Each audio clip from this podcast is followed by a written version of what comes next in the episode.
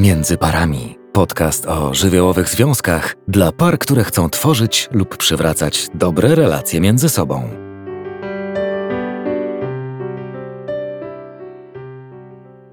W gabinecie bardzo często ludzie są zaskoczeni, jakie zmiany wywołuje rozmowa. Przychodzą radzić sobie z dzieckiem, a okazuje się, że rozmawiamy o trudnościach, jakie dzieją się w małżeństwie. Przychodzą po wskazówki, jak radzić sobie z własną agresją, a rozmawiamy o uczuciach związanych z agresją rodzica. Przychodzą, bo brak jest medycznych przyczyn objawów, a przecież cierpią, więc rozmawiamy o tym cierpieniu jako metaforą, symbolem, czego ten ból mógłby być. Przychodzą, bo związek się rozpada, a wracamy do poronienia albo wręcz odwrotnie, do pojawienia się dziecka. Na czym polega psychoterapia? Postaram się odpowiedzieć na to pytanie w tym odcinku. Zaprasza Marita Woźne. Często to, z czym ludzie przychodzą, jest czym innym niż to, z czym się zmagają. Można mnożyć przykładów w nieskończoność. Na początku nieufnie, z niedowierzaniem, jak to ma pomóc, decydują się na pomoc, próbują i sprawdzają, bo sami są już bezradni. Czasem pytają, to pani nie powie mi, co mamy zrobić? Ku zdziwieniu, po pewnym czasie, jedni szybciej, inni trochę później, odkrywają, jak bardzo nie potrzeba wskazówek ani rad, a właśnie tej rozmowy. Bo to nie jest rozmowa jak każda inna z przyjacielem przy kawie. To rozmowa często o cierpieniu, o żalu, o stracie, o zranionej duszy, o miłości i samotności i wszystkim tym razem. Mnóstwo w niej uważności, obecności, bliskości, zaangażowania i akceptacji. Po pewnym czasie już wiedzą, że przy mojej pomocy szukają swoich odpowiedzi. No tak, pani mi nie powie, co mamy zrobić, sam muszę to odnaleźć i zastanawiają się nad sobą, pogłębiają refleksję, która podsuwa rozwiązania, jak błyski w głowie, które podane przez kogoś na tacy zostałyby odrzucone. Dzięki temu wewnętrznie rośnie siła i poczucie własnej wartości, sprawczości i niezależności, przekonanie, że sam dam radę. I zdarza się, że mówią, jest trudno o tym mówić, czasem nawet nie chcę, ale wiem, że to mi pomaga, że jak wychodzę po sesji, to jest lepiej. Czuję wtedy ulgę. Zawsze z olbrzymim zaangażowaniem i empatią przyglądam się temu, jak ludzie sami ze sobą toczą najpierw walkę, by podjąć trud i w głębi mocno wierzę, że im się to uda. W większości się udaje. W trakcie czuję się obdarowana, że ktoś zaufał i pozwolił mi towarzyszyć w tej drodze, bo choć trudna do przejścia i nie każdemu pisana, to jednak jest chyba jednym z najpiękniejszych darów, jaki można sobie ofiarować.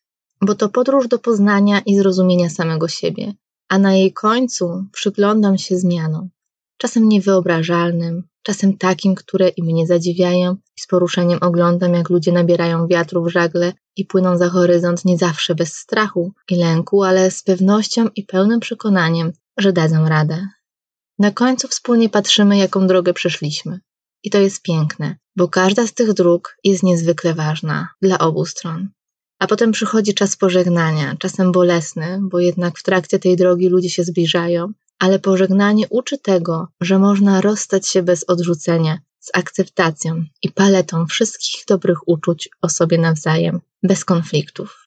Uczy też tego, że wszystko kiedyś się kończy i przy okazji radzimy sobie z przemijaniem. To zawsze długa droga, czasem z pięknymi krajobrazami, zapierająca dech w piersiach, a czasem kręta, czasem we mgle, momentami szybka jak na autostradzie, czasem wyboista i wolna jak po pustyni, ale zawsze do celu, wiedząc, jaki jest kierunek zmian. Emocje podczas tej podróży zawsze są paletą wszystkich uczuć, od fascynacji po złość i rozczarowanie. To jest okej, okay. wtedy to jest prawdziwe, wtedy to nie jest iluzją. Nie wszyscy mają odwagę wybrać się w tą podróż. Niektórzy wypadają w trakcie, najczęściej gdy jest za trudno albo bo trzeba zacząć od siebie. Natomiast wielu dociera do mety. Ci właśnie dostają w prezencie od samego siebie jakby nowe życie. A to, co zyskali, trudno opisać słowami, bo większość rzeczy to jest to, co niewypowiedziane, co jest między słowami.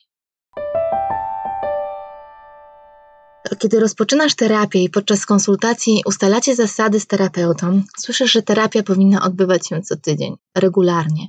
Ważne jest punktualne rozpoczynanie i kończenie sesji oraz kilka innych zasad, które będą obowiązywać. Zastanawiasz się, czy to specyficzne podejście terapeuty, z którym wybrałeś współpracę, a może to jakiś standard w terapii. Dlaczego regularne spotkania są takie istotne w budowaniu relacji? Wiele osób pyta o możliwość uczestniczenia w terapii w terminach, które nie są regularne.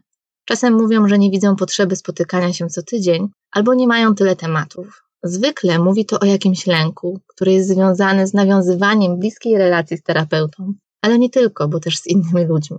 Pacjenci mówią nieraz: Ja nigdy nikomu tyle nie opowiadałem o sobie, co tutaj. Wierzę, że to jest nieraz przerażające, budzi dyskomfort. Niekiedy jest to też o tym, że boimy się związać z drugim człowiekiem, jednak spotykając się z kimś regularnie o tej samej porze, dzieląc się najgłębszymi, najskrytszymi przemyśleniami, trudno nie zbudować relacji. Jednocześnie w podejmowaniu terapii o to chodzi, by zbudować stałą, bezpieczną relację terapeutyczną, której być może nigdy nie nawiązaliśmy. Wszystkie obawy, lęki, wątpliwości są oczywiście tematem rozmów, co pozwala się to oswoić. Chodzi też o to, aby nikt nie musiał zastanawiać się, którego dnia i o której godzinie się spotyka. Jednocześnie należy pamiętać, że psychoterapia jest procesem i decyzja o podjęciu terapii jest poważną decyzją.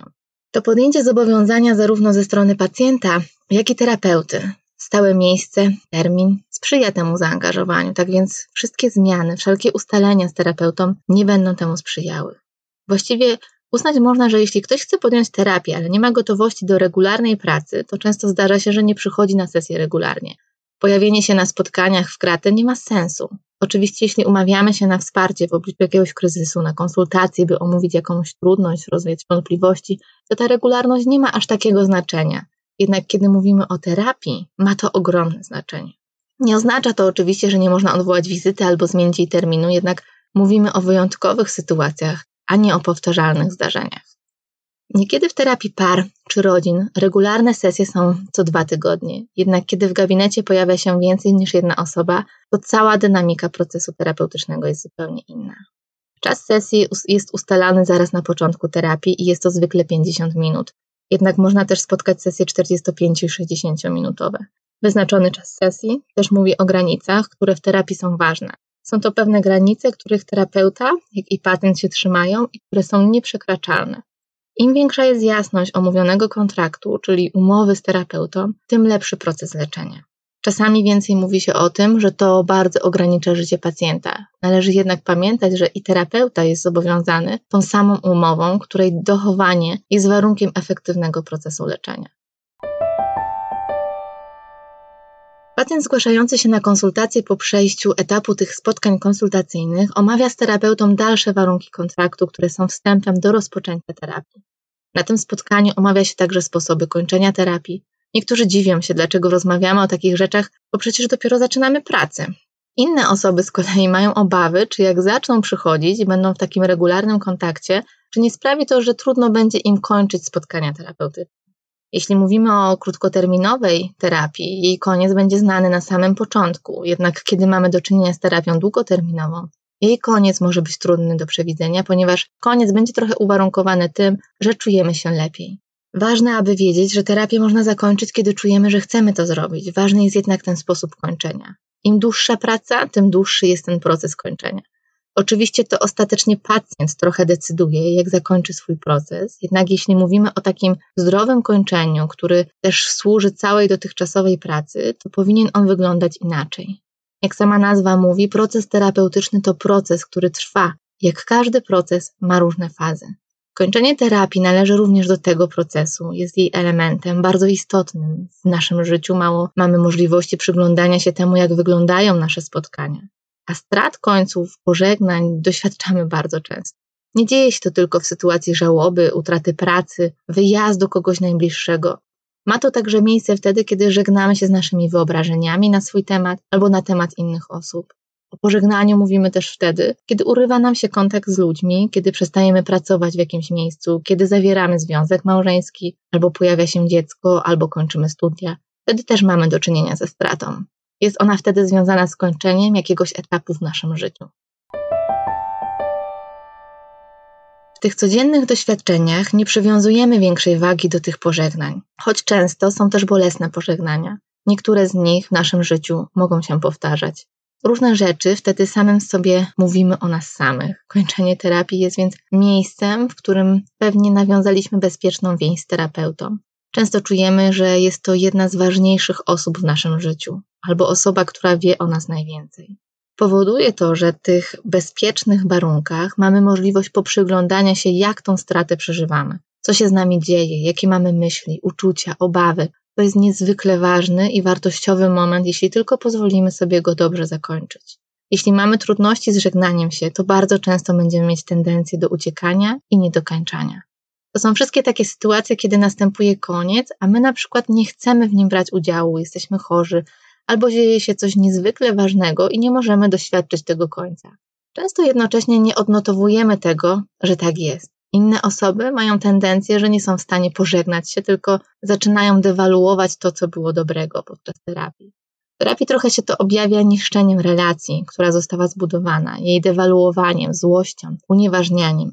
Wiele osób ma kłopot, by powiedzieć, że wiesz, to było dla mnie ważne i teraz jest mi bardzo trudno to zakończyć. Łatwiej jest nam się złościć niż przeżywać smutek. Ktoś może czuć, że jeszcze jest tyle rzeczy do omówienia na terapii, że nie może jej skończyć. Jednak kiedy przyjrzymy się bliżej, wspólnie możemy spostrzec, że to przyziemne rzeczy, z którymi pacjent sobie radzi. Nosi je na sesję po to, aby się nie pożegnać. Kiedy ktoś ma ochotę powiedzieć, za tydzień już chcę skończyć terapię, to być może coś ważnego dzieje się na sesji, w relacji terapeutycznej z terapeutą, że w ten sposób wyraża jakieś swoje uczucia do niego. Łatwiej jest jednak zakończyć kontakt, niż zmierzyć się z uczuciami i o nich powiedzieć. To tak jednak nie działa i nikogo, nikt na siłę w gabinecie nie będzie trzymać. Ale ważne jest, aby omówić to, co się dzieje. Dlatego też sposób kończenia terapii jest omawiany na samym początku. Zdarza mi się, że moi pacjenci mówią: Mam ochotę już nie przyjść, ale pamiętam, że mówiła pani wtedy, e, żeby przyjść i o tym porozmawiać. Jestem. To niezwykle ważny i cenny moment. Już samo to, że ktoś decyduje się przyjść i o tym powiedzieć w ten sposób, daje możliwość poprzyglądania się tym uczuciom. Moje doświadczenie pokazuje mi, że to zwykłe, przełomowe momenty w terapii. Zwykle pacjent konfrontuje się z czymś, czego do tej pory unikał. Jeśli uda się to dobrze omówić, to ma szansę inaczej doświadczać siebie i świata. Dlatego też, aby ten proces kończenia mógł przyjąć owoce, przeznacza się na niego kilka sesji krótszej pracy około dwie, w dłuższej zwykle około pięć sesji. Terapeuci tak bardzo pilnują tych końców, aby móc świadomie kończyć, żegnać się i rozstawać, by być świadomym, co dzieje się z nami w takich sytuacjach. Dać szansę na zaopiekowanie się naszymi uczuciami, fantazjami, które się pojawiają. To wszystko powoduje, że kończenie może mieć bardzo budujące doświadczenie. Innym ważnym powodem koncentracji na kończeniu jest podsumowanie pracy terapeutycznej. Jednym z zadań terapii jest nauczenie się kontaktu ze swoimi uczuciami, refleksji nad wewnętrznym życiem oraz przebiegiem wewnętrznych zmian. Kończenie to nie tylko rozmawianie o tym, co się podczas tej pracy udało, a co nie. To też przyglądanie się, jak dotychczas nasze rozstania, straty wyglądały, z czym się wiązały w naszym życiu. Jedni będą czuli ulgę, że nie muszą już tego rozdrapywać, tych rzeczy z przeszłości, inni będą mieć obawy, jak sobie poradzą, inni będą czuć dumę z tego, jak wiele zmian dokonali. Kończenie terapii to też bardzo wzruszający moment i mogą mu towarzyszyć bardzo intensywne uczucia. To zupełnie naturalne. Proces terapii, zwłaszcza jeśli trwał długo, to ciężka droga, którą przeszło się razem z terapeutą. Ostatnia sesja może więc być wzruszająca nie tylko dla pacjenta. Istotne jest również to, że kończąc terapię, nie kończymy relacji. Ona już na zawsze jest głęboko w nas. I kiedy kończę pracę ze swoimi pacjentami, bardzo też często omawiamy ich lęki związane z tym, że już się nie spotkamy. Jednak wiem, że kończąc terapię, oni jakąś cząstkę mnie zabierają ze sobą na drogę dalszego życia i zawsze mogą wrócić ale ich cząstka też pozostaje we mnie, bo jednak to jest relacja obustronna i tylko wtedy przynosi szansę na prawdziwe leczenie.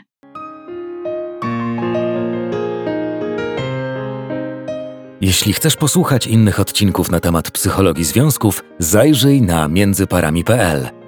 Jeśli masz propozycję tematu na kolejny podcast, wyślij wiadomość przez formularz na stronie.